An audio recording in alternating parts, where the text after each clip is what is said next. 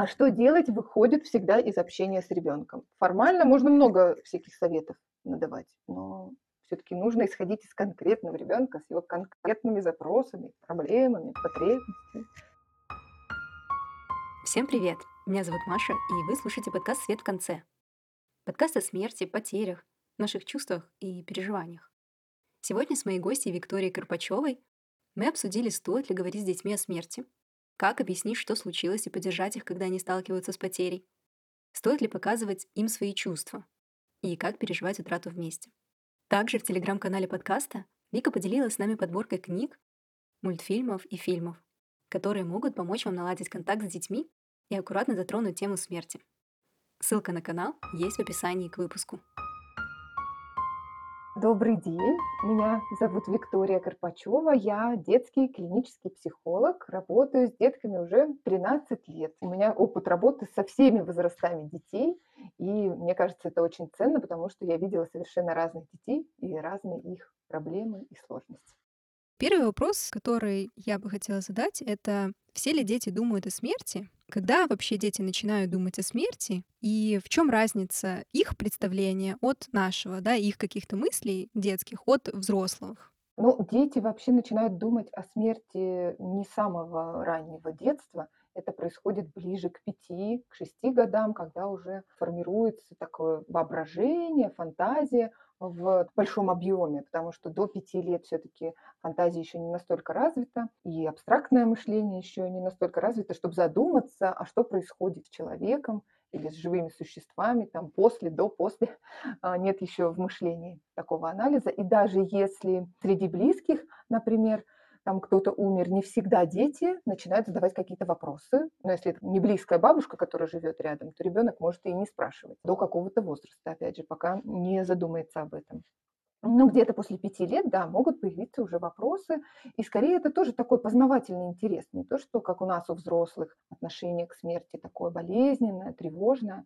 У детей это все интересно. Как что рождается и как что исчезает вот в таком, немножечко даже в формальном виде. И начинается это бывает даже с растений, с животных, ну там, грубо говоря, куда кошка делась, что с ней стало, и потом приходится вот на примерах объяснять родителям, что произошло там с животным. Или там насекомые те же самые, птицы. Вот все-таки больше это не с человеческой смертью начинается знакомство у детей, а вот с миром животных, растений. Как ты уже сказала, что для взрослых это такая немножко болезненная вещь. Мы думаем об этом немного по-другому. Нам страшно часто, часто мы уже столкнулись с какими-то утратами. И вот как тогда говорить с детьми, как им это объяснять и рассказывать, не перекладывая на них страхи, потому что дети же все очень быстро считывают. И, наверное, если кто-то будет рассказывать с каким-то оттенком страха, ребенок, наверное, будет очень сильно напуган из-за этого. Да, согласна, потому что это всегда чувствуется, особенно от родителей. Если это может быть там формально педагог, воспитатель в садике что-то эту тему освещает. Это одно, когда мама с папой. А тут действительно хорошо сказать, что здорово было бы, если бы мы все проработали эту тему и без страха могли рассказать. Ну, в идеале так. А если ближе к практике, то я думаю, хорошо было бы, если бы родители просто понимали, что ребенок задает этот вопрос не из страха, а из интереса. И тогда и наша эмоция должна быть не тревоги какой-то, а просто описательная, да, что у меня есть сейчас функция описать ребенку определенное явление природы. Но все-таки это рождение и смерть это какой-то процесс природный. И в этот момент можно немножечко себя порегулировать. Мне кажется, легче начинать не о детях, не о э, людях, а опять же об окружающем мире. Например, мы рассказываем про цветочек, что мы посадили в почву зернышко, поливали, заботились, вырос цветочек, прожил вот свой сезон, весну, лето, осень и завидает. Это нормально, это природное явление, что ближе к осени, когда холодно, исчерпываются ресурсы у организма, у этого растения, и происходит процесс увядания. У животных это называется смерть, у растений это называется просто вот э, завидает. И мне кажется, уже немножечко становится уже не так страшно, потому что мы же не рассказываем о каких-то таких душевных болях. Когда ребенок задает дополнительные вопросы, можно углубляться. А бывает, ребенку уже ничего и не нужно, он выслушал эту версию, маленький, например, там 4-5 лет, и не спрашивает. Не нужно самим лезть в дебри, если ребенок ничего не спрашивает.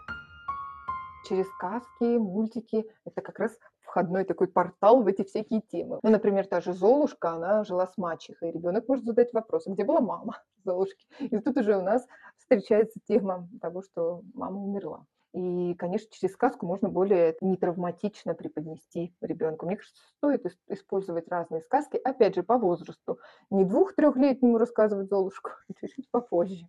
Есть специальные терапевтические сказки. Сейчас очень много психологов пишут терапевтические сказки. Но их тоже желательно искать по отзывам. И все-таки, чтобы этот психолог, автор был сказкотерапевт, тогда он умеет писать специальные сказки. И там бывает прям по теме смерти, если там кто-то умер. И очень хорошо описывается в сказке, что, почему, как так произошло. И то есть вроде бы и вам не надо ничего сочинять. Через сказку ребенку прочитали, и уже чуть-чуть самим полегче будет, потому что специалист уже написал грамотным языком. Если про мультики, например, вспоминается мне «Тайна Коко», ну, мне кажется, в 6 уже можно его смотреть ну, там скелетики, правда?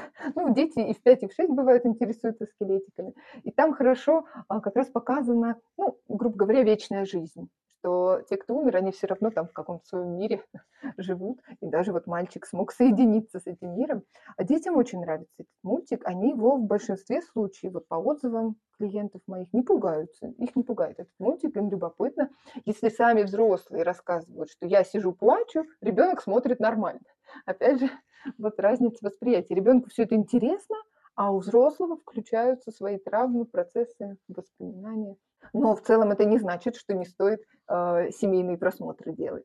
Ну что уж, расплакалась мама за просмотром мультика. Ну, бывает, мама сентиментальная, мама что-то вспомнила. Не стоит уж себя как-то подавлять. Зато совместный просмотр дарит нам возможность потом обсудить. Обсудить героев, обсудить сюжет, что понравилось а что больше всего как-то тебя там встревожило, что наоборот вдохновило. Это очень хороший способ через мультики и сказки побеседовать далее про эту тему. Распространяется ли это на подростков или с подростками такое уже не сработает? А, пожалуй, подойдут фильмы подростки, потому что, знаешь, а, какие-нибудь можно фильмы, ну, грубо говоря, даже про тех же животных ребенку будет сложно. Хатика умер же хозяин, да, правильно? А сама собачка жила. Я сама не смотрела, я очень чувствительна. Но, в принципе, вот с подростком такое можно посмотреть, а с ребенком дошкольником не надо такое смотреть. Все-таки вот тоже в фильмах можно. Мне кажется, найти какие-то такие вот фильмы, но не слишком трагичные, и тоже коснуться этой темы. Вообще хорошо. У меня многие в терапии подростки с родителями смотрят фильмы совместно. Я им прям даю такое задание по вечерам, там раз в неделю вместе посмотреть фильм с попкорном, там, с чипсами, все, что любят подростки, чтобы как-то сблизиться, а потом поболтать, обсудить. И там могут быть тоже темы такие, потери. То есть важно после фильмов э, инициировать общение, в общем-то, с любым возрастом ребенка и спрашивать у них. Самое главное начать с себя. Ой, а мне понравилось то-то. Ох, а я расстроилась из-за этого. То есть все-таки начинаем чуть-чуть делиться, ребенок подсоединяется. Потому что если мы сразу вот этот вот момент допроса, он бесит детей. Так, и что тебе понравилось? И хочет сказать, ничего, я пошел. Не давим, не давим. Как-то надо это с себя начать, спросить и вот так вот варьировать. Это уже, например, ребенок поделился мнением, не просто, а, угу, понятно, ну продолжите. Вот он поделился, а вы что думаете по этому поводу? Вот мне кажется, это такая река взаимных вопросов друг к другу. Какие вообще могут быть последствия, если мы как-то замалчиваем эту тему и не обсуждаем это с детьми? Очень вскользь, очень быстро, ну да, умер, умер, ну вот как-то не объясняя ребенку особо, что произошло. Еще некоторые обманывают, да, чтобы себя не травмировать, начинают говорить, что там кто-то улетел в космос или что-то еще там уехал, исчез. Это пугает детей. Когда информации мало и видно, что мама как-то увиливает, там, папа, мама, то тревога растет, и интерес к этой теме еще сильнее растет, потому что я вижу, что мне что-то не договаривают, значит, это, наверное, что-то страшное. И вот уже появляется не просто интерес, а плюс страх и тревога, и это уже ну, не очень хорошо потому что дополнительные какие-то такие эмоции к какой-то теме не всегда нужны, потому что у ребенка будет свой собственный опыт, а тут вы уже свой накладываете. Взрослые, наверное, во многом они говорят так, потому что им самим сложно, да, например, если это родитель потерял своего родителя, получается бабушка, то они сами переживают, им самим очень сложно с этим справляться. И когда ребенок спрашивает, то, может быть, для себя это скорее говорят, себя успокаивая. Но как тогда правильно рассказать ребенку о том, что случилось, и что там, я не знаю, бабушка или там дедушка, они больше не вернутся, и это нормально. И да, мне там грустно, ты тоже можешь погрустить. Тут вот правильные ты слова говоришь, что это грустно, и мне грустно, и тебе грустно. Важно говорить о чувствах. То есть э, помимо формальных каких-то описаний этого процесса, все равно хорошо бы говорить о чувствах, что если это животное, если это человек, ладно, растение, а, там одно, а когда мы привязаны к щенку, котику или это родственник, то нормально переживать и грустить, ведь мы же больше не увидимся. Бывает же приходится о смерти рассказывать прям непосредственно в этом событии, когда взрослый сам может плакать, переживать, вот, например, недавно случилось. И скрывать это тоже нет смысла, потому что ребенок видит, что мама плачет, а что ты плачешь, соринка в глаз попала, это странно, обманывать. А, пожалуй, лучше так и описать, что, например, если это про бабушку, что бабушка там болела, например, и врачи сделали все возможное, но, к сожалению, она умерла. Поэтому я плачу, потому что это грустно, что мы ее больше не увидим. Ну, каждый выбирает, конечно, свою версию. Мне кажется, еще с точки зрения религиозной, кто верит там в то, что на небеса отправляется, кто говорит, там душа перерождается, ну, каждый, мне кажется, ближе к своему выдаст какую-то версию ребенку. Все-таки лучше хоть как-то объяснить, не то, что пропало и пропало. Обычно детям легче, кстати, воспринимаются версии, ну, с вот этой вот жизнью на облаках, детям полегче. Все-таки это что-то сказочное, что теперь там наш родственник, как ангел невидимый, а, где-то там в раю. Им намного спокойнее, что это не значит, что человек растворился. Им так легче, что все-таки есть, но невидимый, там, мифический такой. А если ты, например, не веришь в то, что есть рай или ад, или ну вот вообще ни, ни во что, вот ты думаешь, что действительно просто исчезает душа, то тогда лучше все равно чуть-чуть как бы придумать, да, если ребенок до какого-то там возраста. Да-да-да, лучше все-таки, если мы про дошкольников, то лучше немножечко придумать вот такой сказочной лирики. Душа улетела, превратилась в ангела, например, так а тело уже не существует, потому что перестало функционировать, там не дышит легкие, сердце не работает. В школьник, э, старшая школа, там, в принципе, дети могут э, чуть легче относиться к тому, что нет вот какого-то загробного мира. Все-таки уже не такое мышление сказочное, скажем так и что человек умер, и мы можем о нем вспоминать, вот фотографии, там на кладбище кто-то ходит в качестве памяти, кто-то там хранит э, урну, тоже вот что это в памяти человеке. Ну, то есть как-то объяснить, а как еще мы можем контактировать с этим человеком, вот его не стало. Вот, например, через фотографию на кладбище или как-то вот побеседовать мысленно, даже вслух, посмотреть фотографию.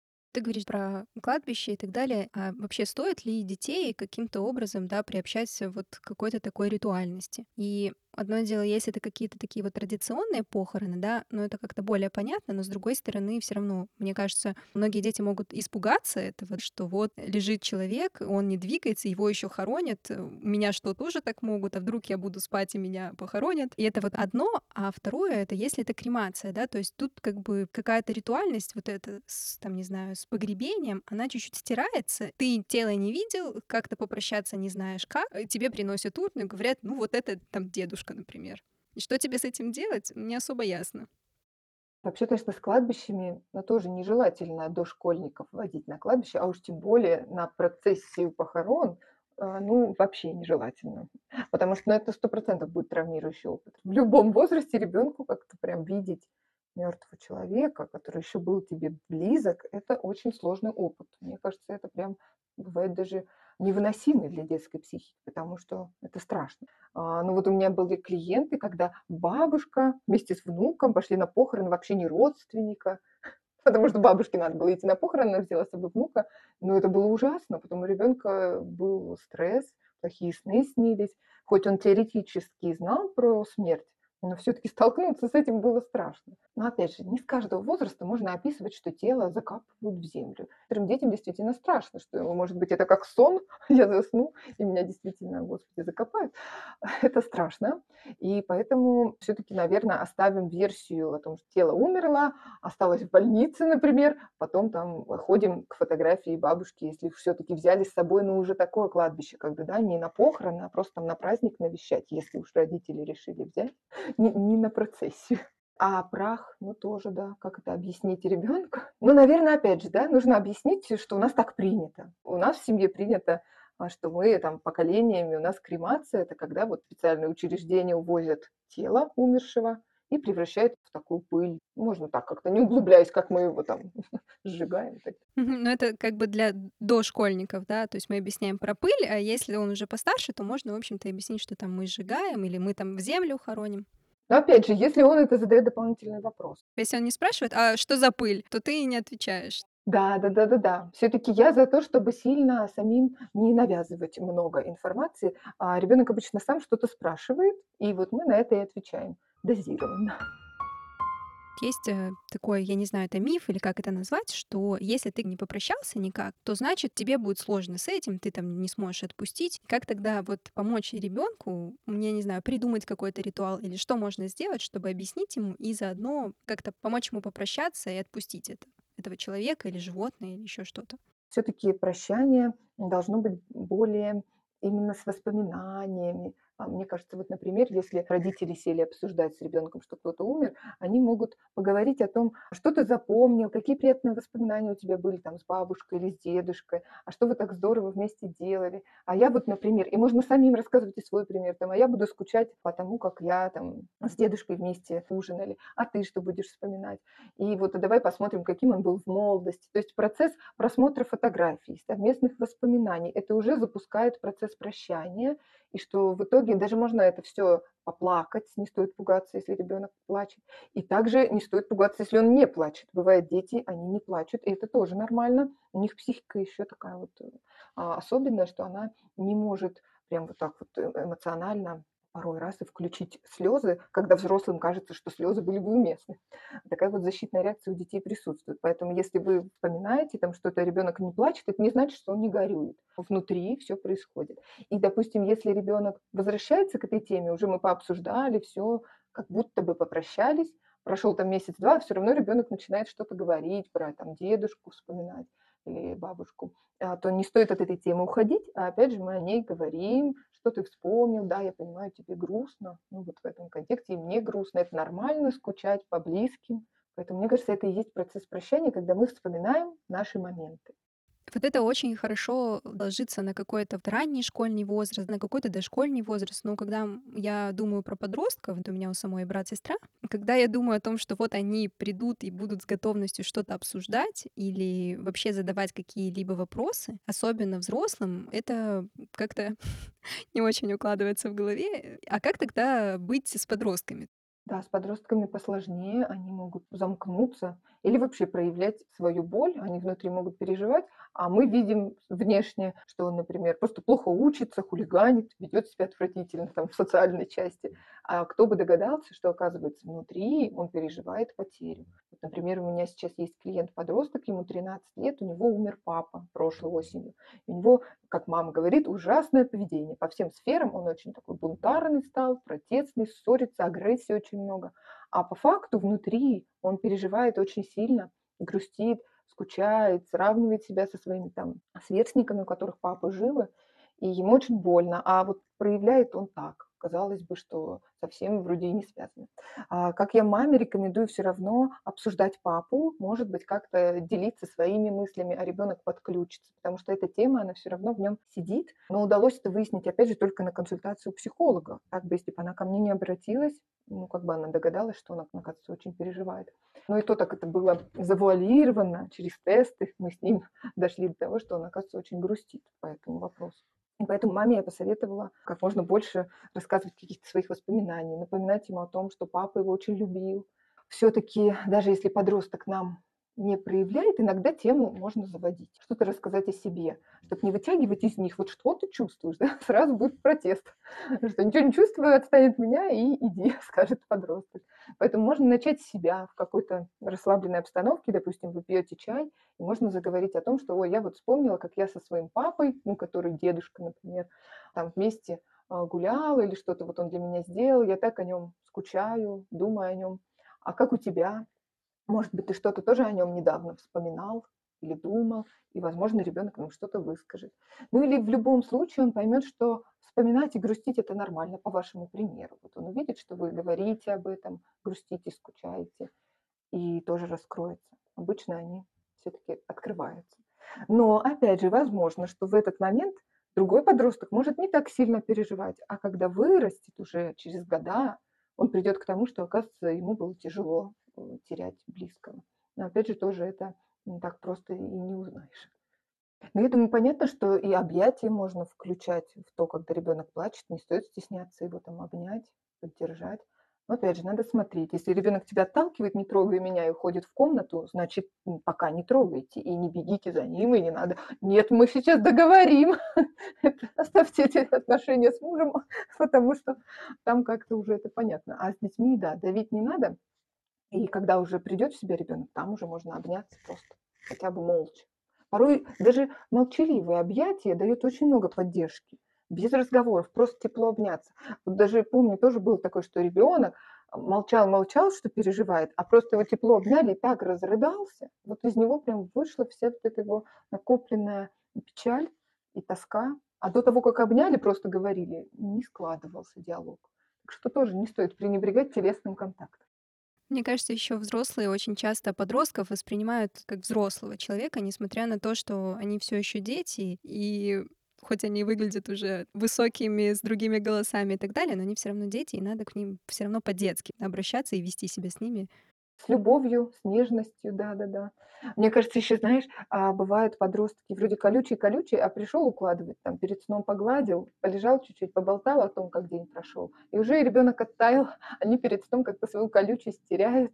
Можно иногда вот даже в эти моменты в полутьме прикоснуться друг к другу, и может там ребенок выскажет. В общем, не стоит отчаиваться и от подростка отстать. Надо все равно контактировать и с маленьким, и с подростком. Мы говорили про то, думают ли более младшие дети, да, про смерть, а как э, подростки об этом обо всем думают, потому что я, например, э, слышала о том, что среди подростков много суицидов и вообще у них очень много всего меняется. Ты как бы и не ребенок, ты и не взрослый, и прав у тебя нету, но все от тебя что-то требуют и хотят, и это, наверное, тоже как-то очень затрагивает, и тему смерти тоже. Есть у них разница в восприятии смерти, потому что дети маленького возраста до подросткового чаще воспринимают страх смерти у них больше со страхом смерти близкого. Там они говорят, боюсь, что мама умрет, боюсь, папа умрет. Вообще как-то про смерть вот близких. А подростки, они уже понимают, что и они могут умереть. Там уже другой немножечко акцент на себя, что моя жизнь тоже не вечная, а порой они же еще и могут загнаться в мыслях, что а к чему моя жизнь, да, вот анализ смысла жизни, и из-за чего, собственно говоря, суициды часто происходят, потому что ребенок в тупике, он не может понять, кто он есть, в чем смысл его жизни, потому что начинаются эти вопросы в голове, они мучают подростков, а, потому что такой период самоопределения. И опять же важно, чтобы взрослый рядом родитель объяснял, что с тобой все в порядке. Я тоже это проживал. И мы все проживали период вот какого-то, не пойму, кто я. Взрослый, ребенок, что я хочу. А ведь все время мы у них спрашиваем, у подростков, вот что ты хочешь, кем ты хочешь стать, какой предмет там тебе нравится, выбирай экзамен, выбирай то. А ребенку сложно, потому что он еще сам не очень понимает свое направление. Вот лучше вместо давящих вопросов просто наблюдать, смотреть, что ребенок действительно делает с удовольствием. Может быть, там он музыку слушает постоянно, возможно, у него вот есть какие-то творческие таланты, способности, что он так склонен к чему-то творческому, или там, может, он все время бегает э, футбол, спорт, какие-то такие активности. И тоже как-то его направлять в плане дальнейших планов на жизнь. Вот я вижу, тебе нравится физическая активность, из тебя бы, наверное, получился классный спортсмен или кто-то связанный с этим. То есть немножечко подсказывать, но не давить. И когда подросток начинает думать о том, что он может умереть, он тоже об этом не всегда говорит с родителями.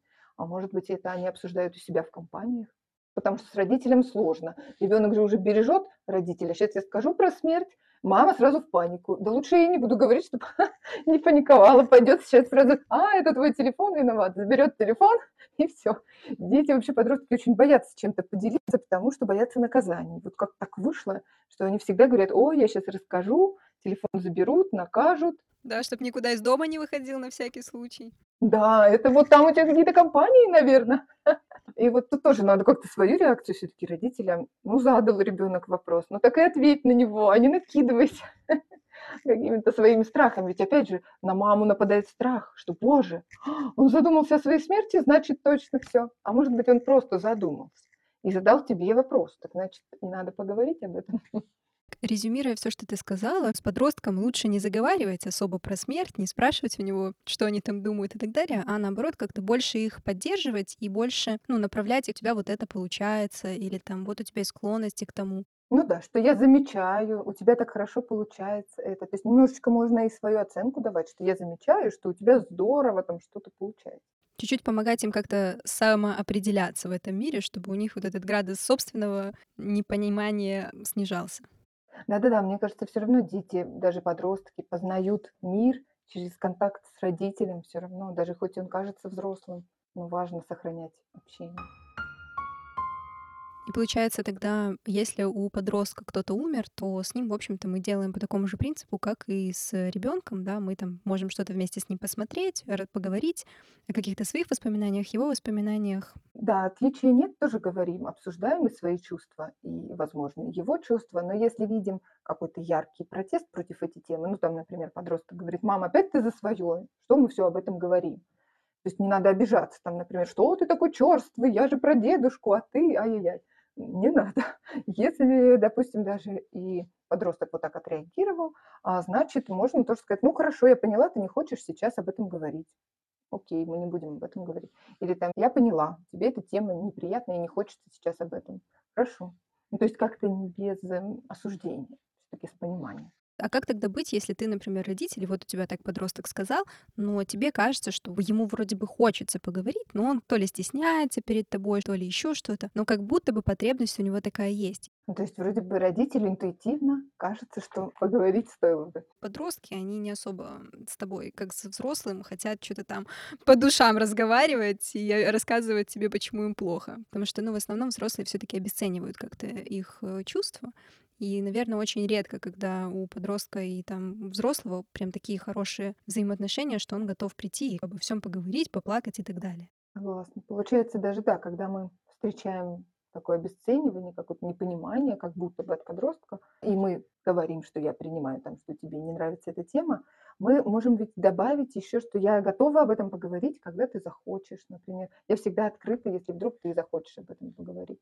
Может быть, действительно момент неподходящий был для этой беседы. Ведь мы не знаем, там, что было у ребенка перед этим. Например, у него очень плохое настроение, он пришел из школы, а мы тут решили вдруг. Или, например, его сегодня кто-то обижал. В общем, нужно подобрать такой спокойный, расслабленный момент для таких бесед. Можно к ней вернуться, но чуть позже все-таки не давить уж прям. Что я-то запланировала себе сегодня об этом поговорить, а он что-то не в духе. Наверное, потому что, возможно, у него свои какие-то есть мысли, проблемы. А, я бы сказала, что не стоит полностью эту тему заблокировать. К ней можно периодически возвращаться, но опять же искать какой-то такой момент, когда мы видим, что ребенок в нормальном настроении. А как вот еще быть, когда умер у тебя какой-то близкий очень человек, и тебе очень с этим сложно, и ты очень сильно переживаешь, но не очень хочется перекладывать свои переживания на ребенка? Есть ощущение, что если ты будешь показывать свои чувства, то ребенку будет сложно. Ну и как бы, ладно, это маленький ребенок, тут ну более-менее понятно, что ты там говоришь, да, я там плачу, но в общем-то ты можешь как-то от него спрятаться чуть-чуть, ну там я не знаю, вы попеременно с, там с вторым родителем его отвлекаете, пока другой там грустит, ну что-нибудь в таком духе. Но когда это ребенок чуть-чуть взрослее, то ты его уже особо не отвлечешь, но он же все равно будет видеть, что ты там, например, очень сильно переживаешь. Не знаю, показывать свои чувства, эмоции, что ты прям, ну, разбит. Или наоборот, стоит как-то оградить ребенка, потому что все-таки родитель для ребенка это вот этот вот столб безопасности, его основа и так далее. Мир рушится, потому что даже родитель не способен с чем-то справиться. Да-да-да, согласна. Все-таки ребенку трудно взять и увидеть обессиленного взрослого, на которого ты полагаешься, а он тут совсем раскис. Пожалуй, лучше это не то, что скрывать, но действительно фильтровать по времени. Например, мне грустно, но я погорю, когда ребенок заснет, или как-то вот где я смогу быть один наедине с собой. Но лучше всего, конечно, а, обратиться к психологу самому взрослому, если у тебя внутри большая травма, горе. Не все мужья смогут это вывозить, не все подруги, а, поэтому действительно лучше пойти к специалисту, может быть, те, кто работают конкретно с темой утраты, и тебя поймут, поддержат, ты сможешь выплакаться вот в своем безопасном пространстве. Потому что про себя тоже забыть нельзя, вот взять куда-то это поглубже, запихнуть эти свои боли тоже нельзя, потому что психосоматика может начаться у взрослого, и все равно скрывать не очень хорошо получится. Можно просто говорить, да, когда там, что у меня сегодня нет настроения, потому что ну, я там переживаю, грущу, а мне до сих пор грустно. Ну вот прям э, плакать на взрыв, страдать и но это будет не очень при ребенке. Включить все-таки взрослую позицию, что я выберу для этого время, дам себе погрустить. подростков э, есть э, такая вещь, что они не всегда понимают, да, почему ты так сильно на что-то реагируешь. А, я недавно развелась с мужем, это была моя инициатива. Ну, я когда рассказывала там семье, я плакала, и у меня брат, хотя он взрослый, ему там 18 уже, меня спросил, типа, блин, так а чего ты плачешь? И это такой... Неприятно было или забавно? Это скорее смешно, что он, ну, не понимает, почему я так на это реагирую, потому что, ну, по-моему, это очевидно.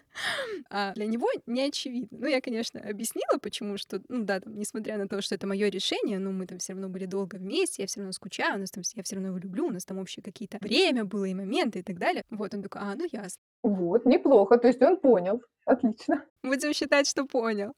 Но это болезненная тема, но не настолько, как, как смерть, да, там, утрата, и, возможно, это не будет касаться семьи, там, например, у тебя умер там подруга, да, и ты вот очень сильно из этого переживаешь, то что это не касается напрямую ребенка, но ребенок видит это, и, возможно, это какой-то их способ тебе помочь, да чего ты так, типа, убиваешься, зачем? Куча других там подруг. Может, может. Потому что они же такую поддержку встречают к себе, когда мы им иногда говорим, ой, да что ты переживаешь, а у тебя таких друзей еще бы. И они могут тоже так же а, нас поддержать, немножечко обесценить.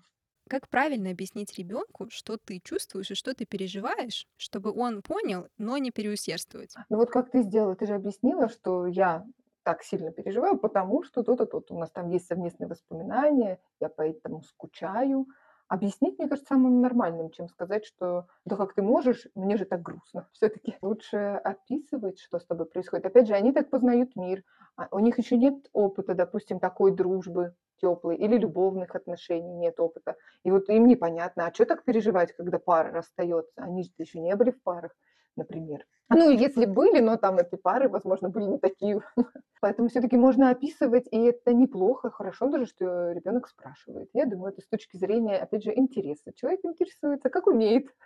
Как спросил, но мы все равно описываем. Это вряд ли стоит воспринимать как какой-то на нас вот такой, на, на, как сказать, напор, да, обесценивание, что да что ты тут переживаешь. Ну, человек так спросил, поэтому мы должны объяснить, почему мы переживаем, а не огрызаться в ответ. В общем, с подростками главное не реагировать на провокацию, если тебе кажется, что это провокация. Или если это действительно провокация. Да, тут вот главный ключ. Потому что даже на все вот эти провокации мы, конечно, можем сказать, когда действительно там нагло, да, да ты вообще, что ли, там такая сякая, что тут разнылась. Можно сказать, что мне неприятно, конечно, когда мы уже что-то чувствуем сами, что очень неприятно. Полезно было бы дать э, ответ нашему подростку, что мне неприятно, когда ты со мной так разговариваешь. Я и так грущу, и тут еще твоя грубость. Я чувствую грубость в твоих словах, а мне грустно потому-то, потому-то. Пожалуйста, ты так со мной не разговаривай, особенно в такие моменты. То есть все равно какую-то обратную связь полезно дать, если вы реально почувствовали, что ой, как-то это было хамовато со стороны моего подростка. Дети же не в системе, кто-то в школе, кто-то в садике или в университете, но это все равно сложный период, все дети по-разному реагируют, и учителя себя могут как-то повести, да, не так, стригерить или еще что-то. И вот как тогда родителю стоит, не стоит вообще э, говорить кому-то в школе или там в саду или где бы то ни было о том, что вот сейчас вот такая ситуация, можете как-то, не знаю, там не вызывать или чуть более лояльно относиться? Мне кажется, это было бы здорово, если бы родитель а, все-таки оповестил а, взрослого, педагог, воспитатель, который больше, большое время проводит с ребенком, почти весь день, а все-таки объяснить, может быть, даже не прийти, а позвонить, написать, сообщить, что у нас вот такая ситуация произошла, и просто имейте в виду, что, может быть, ребенок там будет в каком-то таком эмоциональном состоянии нестабильном. А потому что вот я вспомнила, прям ты говорила, а, был у меня пример, у ребенка умерла бабушка достаточно близкая, он в садик ходил, и у них там в ближайшие дни что-то про войну началось там в садике, что-то про смерть. Его бедного как накрыло, он там плакал, а воспитатели не знают, что это он плачет. Как то есть не было понимания у педагога, что это вдруг с ребенком. Ну и вообще, если бы она знала, может быть, она бы не повела его на эту лекцию, какая там была, а он бы остался в игровой комнате все-таки, мне кажется, лучше проинструктировать педагога, и педагогу легче. Он понимает, что сейчас ребенка действительно может строгать не надо, там лишний раз не вызывать. Но у этого есть обратная сторона. Ну, например, у меня мама тоже умерла, когда я была в подростковом возрасте, и папа оповестил, но мне об этом никто не сказал, что вообще кто-то знает, но ко мне преподаватели подходили и выражали мне какое-то соболезнование. Что мне бы абсолютно не хотелось, чтобы кто-то в школе вообще, ну, как бы, понятно, там мои друзья там школьные знают, но все равно, как бы, когда ты подросток, к тебе подходит взрослый... Ситуация неловкая. Да, и мне, как подростку, ну, абсолютно не хотелось это слышать. Ну, я же тоже не могу сказать, знаете, что с чего вы вообще взяли, что вы можете мне это говорить? Ну да, Подростку сложно так сказать. И взрослый не каждый скажет. А по факту, как бы, да, все-таки некорректно, мне кажется. Это ладно, мы там в коллективе друг другу выразили соболезнования, это ребенок. Это действительно тяжело. И что, как реагировать? Спасибо. Что вообще, что нужно сказать? Соболезную. А, ужасно, ужасно. Мне кажется, это очень неловкая ситуация. Хотя понятно, что педагог вроде как пытался сделать доброе дело. Но все равно какое-то сомнительно. Ну, тут уже надеяться на осознанность педагога. Он поймет, что некорректно к ребенку подходить с этой темой. Хотя, кстати, бывают такие педагоги, что у корректности не дождешься. Простите, педагоги, которые меня услышат, но в любом случае бывают и такие. Лучше предупредить, что такая ситуация случилась, просто предупреждаю, что, возможно, у ребенка может быть какое-то нестабильное эмоциональное состояние, но вы, пожалуйста, с ним об этом не говорите. Можно даже так написать, что как бы если он сам не подает никаких там этих, то и можно не касаться этой темы, просто я хочу вас поставить в известность. Ну, можно, да, перестраховаться и написать учителю чуть подробнее. Может быть, есть какие-нибудь красные флажки, на которые стоит обращать внимание, чтобы нам самим понять, что с ребенком, наверное, что-то не все в порядке, и там, неважно, мы разговариваем, не разговариваем, но что-то все равно как будто бы у него идет слишком сильно переживания какие-то или еще что-то, да. У подростков это может быть просто сами страхи, да, того, что я могу умереть. Какие есть поинты, на которые можно обратить внимание у детей, у маленьких, у постарше и у подростков? А, допустим, если это дошкольники, часто наблюдаем за игрой, за рисунками. Очень много можно понять. Если ребенок начинает очень много агрессивного, да, там какие-то войны, что-то, в общем, такое агрессивного плана, значит, есть страхи. А страх с агрессией, они всегда вот как-то вместе. Вроде бы внешний ребенок у нас какой-то агрессивный, а на самом деле внутри столько страхов, что он вот агрессирует. По рисункам много красного, черного, какие-то линии очень резкие, нажим там карандашиков очень сильный, там все разодрано. Это тоже знак, что ребенок находится в напряжении. Это тоже нужно наблюдать. И тогда уже какие-то беседы, разговоры, телесный контакт вводим, чтобы вывести на беседу, ну или сходить к детскому психологу, конечно, самое, мне кажется, простое и логичное, когда мы увидели какие-то волнующие признаки. Да? Когда ребенок постарше, по поведению, по успеваемости тоже видно. Вроде бы ребенок учился, учился нормально, а потом раз, вот что-то пошло не так. И не всегда это связано со школой. Возможно, внутри нет ресурса на учебу. Вроде учит, а не запоминает, потому что психика занята перевариванием этой травмы. Тоже не к репетитору ведем, а сели поговорить сначала. Потому что легко записать к 10 репетиторам, а он и там не сможет собраться, и оценки не улучшит. Поэтому тоже как-то, мне кажется, так. А бывает в подростковом возрасте еще можно заметить, что потянуло каким-то статьям таким интересным, компаниям каким-то новым. Раньше вроде одни друзья были, а теперь немножечко такие странные, на взгляд родителя. Тоже не сразу запрещаем там все, чтобы я тебя с ними не видела, а все-таки побеседуем. А почему вы вместе стали дружить? Так интересно. Чем тебе интересен этот человек? Что вас связывает? Как немножечко углубиться. И это уже тоже нам покажет, что ребенок что-то его беспокоит, что он в стрессе. Ну, вот там, наверное, сигареты, алкоголь, вот это вот все, это, наверное, тоже какой-то. Ну да, у подростков тоже, да-да. Но тут может быть сигнал вот какой-то еще личной сепарации, желание показать, что я взрослый, или перед компанией какой-то. Ну тоже, это же нужно разобраться уже в контексте. Может быть, это и не связано с прошлой смертью кого-то, а уже что-то другое. А как ребенку э, тогда объяснить, что мы идем к психологу, и кто это вообще, и что вы там будете делать? Если ты подростку скажешь, так, ты идешь к психологу, то подросток тебе скажет, ну, это ты пойдешь, а я не пойду, а если я пойду, то я вообще слова не пророню. Ну да, очень сложно. Если малыши еще дошкольники легко идут, им интересно, что дальше уже работают стереотипы. Там, о, психолог, это врач, это психиатрия, начинают переживать. Ну, зависит от степени вашего доверия. Например, ребенок вам очень доверяет. И вы тогда можете сказать, что я вижу, ты переживаешь, я переживаю, мы все переживаем.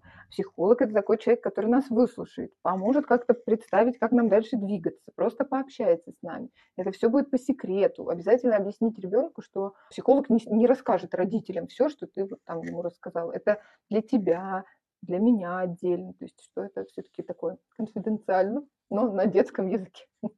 Вот. Подростку тоже можно объяснить, что это я э, хочу тебе помочь таким образом, вот предлагаю, не то, что я записала тебя к психологу, ты пойдешь. Можно, например, ему показать каких-то психологов, которых вы выбрали, что вот я думала, переживала, я волнуюсь, сама к своему записалась, может быть, даже так, и вот думаю, может быть, как-то и тебе поможет пообщаться с незнакомым вот человеком, у него есть знания, определенные методики, подскажет, поможет. Я ничего не буду знать о ваших, там, о чем вы говорите и, в принципе, ребенок успокоится. То есть, как бы это без давления. А дошкольнику как объяснить? Дошкольнику можно сказать, что мы там проходим тестирование, с дошкольниками часто всякие там тесты, задания, рисунки, а, что можно пойти к психологу, чтобы узнать, какие у тебя таланты, способности. Или там, если вас беспокоит, э, что он плохо себя ведет в школе, можно тоже ему сказать, что, а, нет, мы дошкольников, да? Но если школьников, можно объяснить, что нам подскажет психолог, как тебе справиться с эмоциями. Если дошкольник, то лучше, конечно, вот объяснить, что именно со мной там будет.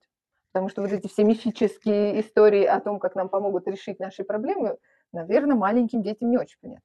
А если объяснить, что тетя с тобой поговорит, порисует, вы там поделаете какие-то задания, и все, она поговорит со мной, с тобой, пообщаетесь и узнает, возможно, твои способности. Мне кажется, достаточно. Потому что тетя будет копаться в твоих страхах, это вообще никуда не годится. Потому что ребенок испугается и не расслабится. А ведь надо, чтобы он расслабился. Тогда только психолог узнает то, что нужно узнать. А школьнику, ну, нужно сказать, что вот у тебя там есть какие-то проблемы. Я не знаю, как их решить, но, возможно, мы найдем какое-то решение там. Ну, и тоже можно объяснить, что примерно там будет. Опять же, там тетя поговорит с тобой, со мной, потом с нами все вместе. Но, опять же, это надо узнать у психолога, как у нее структура, у него занятия. А психологи действительно ничего не рассказывают родителям? Они же должны как-то делиться. Хороший вопрос.